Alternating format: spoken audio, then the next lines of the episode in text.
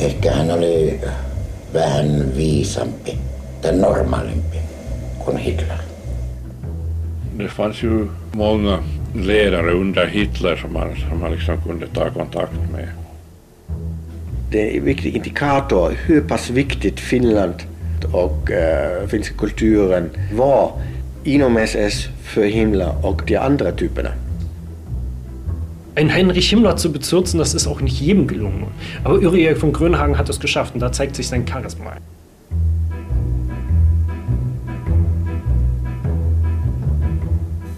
Hur blev Yrje von Grönhagen vän med Heinrich Himmler? Varför sände Himmler honom till Karelen och hur kommer det sig att en utlänning och en man med nödtorftiga kunskaper i etnologi anförtros uppdraget att leta efter de ariska rötterna? Du lyssnar till Svenska Yles poddserie Yrje von Grönhagen, Den vita fyren. Mitt namn är Petter Lindberg.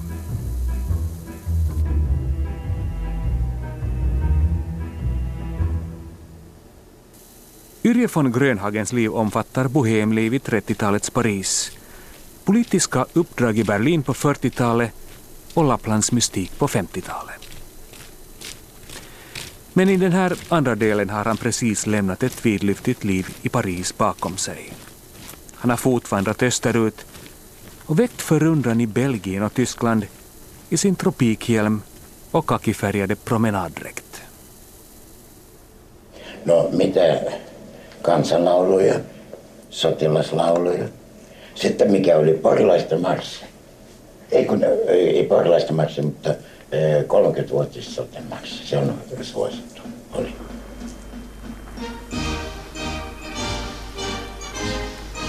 Volksstürmmänner marschieren auf die Blutfahne zu und machen zu ihrer linken und rechten Front auf sie. Han har också besökt Hitlerjugendläger och hört finska rytteriets marsch spelas och sjungas. Och i Frankfurt, vid den lokala partitidningen Frankfurter Volksblatt, har han fått in en artikel om Kalevala. Kalevala vastasi sitä puolta kansallissosialistisessa ajattelussa, joka liittyy tämmöiseen mystiikkaan ja henkiolentoihin ja tämmöiseen, sanotaanko epäkristilliseen luonnonmystiikkaa ja luonnonuskontoa. Kalevalas naturmystik och hedniska kult rimmade väl med den nationalsocialistiska ideologin, säger professor Lisi Huhtala. Och germanisten Gert Simon går ett steg vidare när han säger att Himmler ville ersätta kristendomen med en urgermansk kult. Himmler arbeitete daran, äh, das Christentum zu ersetzen durch einen Germanenkult. Achtung, Bahnsteig 5 zum Alpenexpress nach Rom über Hannover, Bebra, Würzburg, München. Sommaren 1935 råkar Yrje von Grönhagen befinna sig på en bjudning i den tyska staden Erlangen. Av en händelse har en viss fru von Kramon läst Yrjes artikel. Hon är hänförd och inflytelserik och anser att Yrje borde träffa en viss person som kanske kunde vara intresserad av det som han skrivit.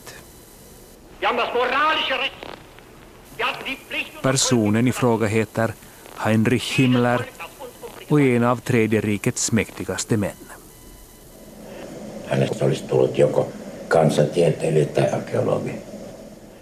Himmler kunde ha blivit folklorist eller arkeolog, säger Yle von Grönhagen. Istället blev han chef för ett förintelsemaskineri. Men det hindrade honom inte från att odla sina särintressen, naturmystik, okkultism och uråldriga folkslag. Jag luulen, että se ideologinen on hyvä arvelu siitä, koska Kalevala oli se, johon kansallissosialisteista, niin kuin tiedetään, esimerkiksi Himmler panosti. Ja se oli niin tärkeää, että kun Talvio teki kaksi erittäin pitkää esiintymiskierrosta Saksassa 30-luvun loppupuolella ja Itävallassa, niin Kalevala oli se, jota hänet pyydettiin esitelmään. He ilmaisivat monella muotoa läsnäolonsa. Myöskin he, me pakottavasti tunnemme, että meidän täytyy päästä sinne, minne me kerran kätkimme heidän ruumiinsa, heidän haudoilleen, sille kohdalle synnyin maata, missä heidän tomunsa lepää. I Nazityskland fanns ett stort intresse för Kalevala och till exempel när den finska författaren Maila Talvio gjorde två bejublade författarturnéer i Tyskland i slutet av 30-talet var det uttryckligen ur Kalevala man ville höra henne läsa, säger Lisi Huhtala. Himmler var med andra ord ytterst intresserad av det som Yrje kunde tänkas berätta om Kalevala och Yrjö i sin tur verkade ha varit ytterst angelägen om att förstärka myten om att den germanska kulturen uppkommit på Nordpolen. Saksassa oli silloin romanttinen germaninen myytti. Kulttuuri on syntynyt Pohjois-Navalla. Germanit ovat alkukansa ja suomalaisissa on parhaiten säilyneet nämä mystiset ominaisuudet.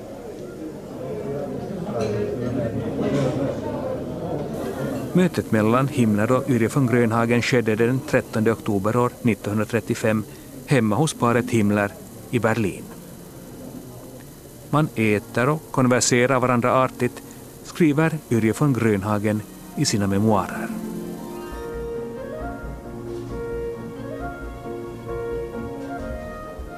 Via Himmler kommer han också i kontakt med andra personer i hans närkrets, såsom professor Langsdorff och den nazistiske mystikern Karl Maria Willigut som av eftervärlden tilldelats namnet Himmlers Rasputin.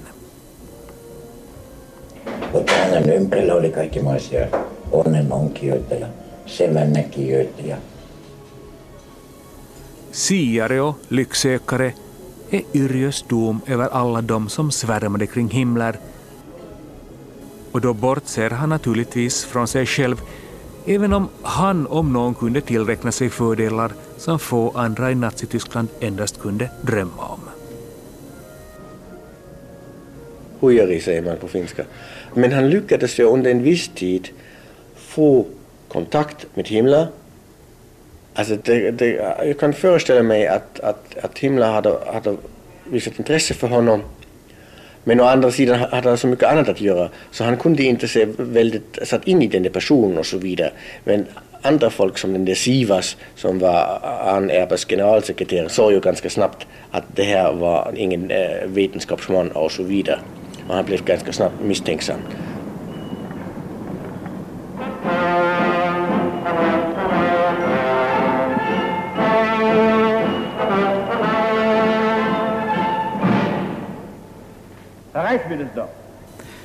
En skojare kallar historikern Malte Gasche honom och kollegan Dirk Schuster är inne på samma linje när han fascinerat undrar över hur framgångsrik Yrje von Grönhagen kunde vara när han lurade till sig både pengar och fördelar. Es ist faszinierend, wie sozusagen, heute würden wir sogar sagen, es war so eine Art äh, Hochstapler. Er hatte damit aber Riesenerfolg am Anfang. Propaganda tai viha se ei ollut silloin, se oli sodan aikana. Till Yrjös försvar måste man säga att han år 1935 var drygt 20 år gammal och ingalunda den enda som hänfördes av tidsandan. Att Heinrich Himmler av alla intresserade sig för hans forskning måste dessutom ha varit ytterst smickrande. Men få hade ändå kunnat föreställa sig att mötet mellan Yrje von Grönhagen och Heinrich Himmler skulle utmynna i ett jobberbjudande som Yrjö svårligen kunde tacka nej till.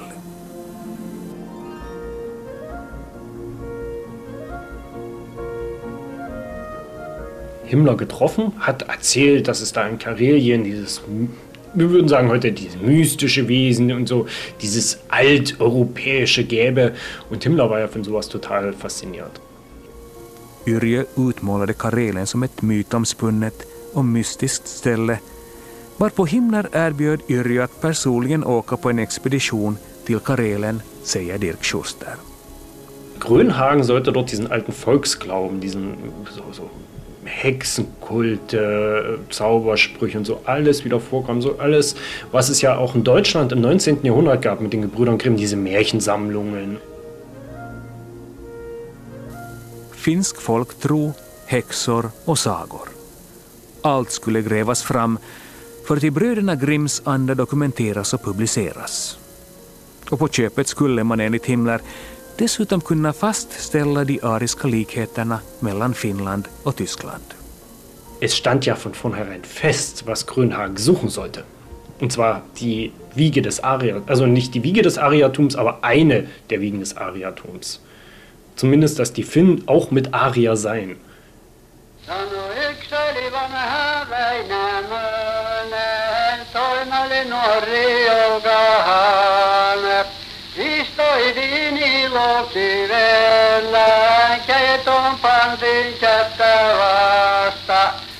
Det stod från början klart vad Yrjö skulle leta efter, nämligen ariskhetens vagga och en bekräftelse på att också finnarna tillhörde det ariska släktet.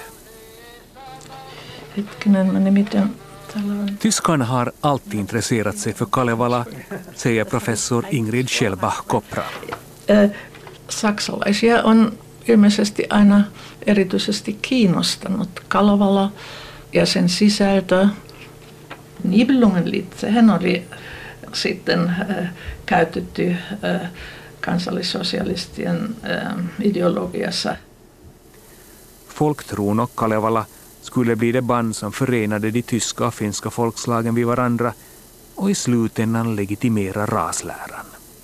Er war einer von diesen Leuten, die genau das sozusagen legitimieren wollten, was ja am Ende sogar in diesem ganzen Vernichtungskrieg geendet hat. Gegen Juden, gegen die äh, Slawen, also Polen, äh, Russen.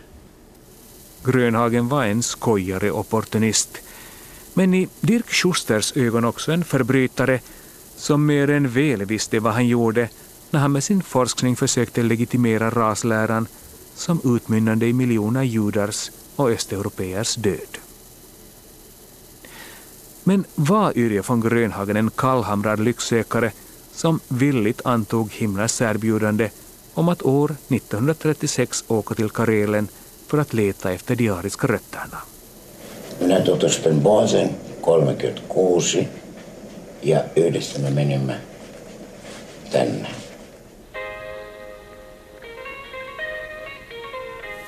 Hur fortsatte vänskapen med Himmler när världskriget bröt ut och Hitler och Stalin gjorde Finland till en spelbricka?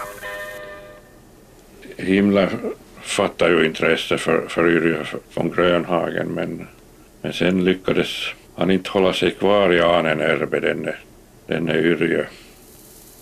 Allt detta framgår i del tre av Svenska Yles poddserie Yrje von Grönhagen, Den vita fyraren.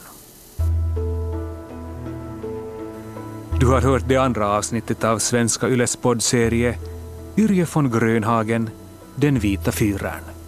Av mig, Petter Lindberg.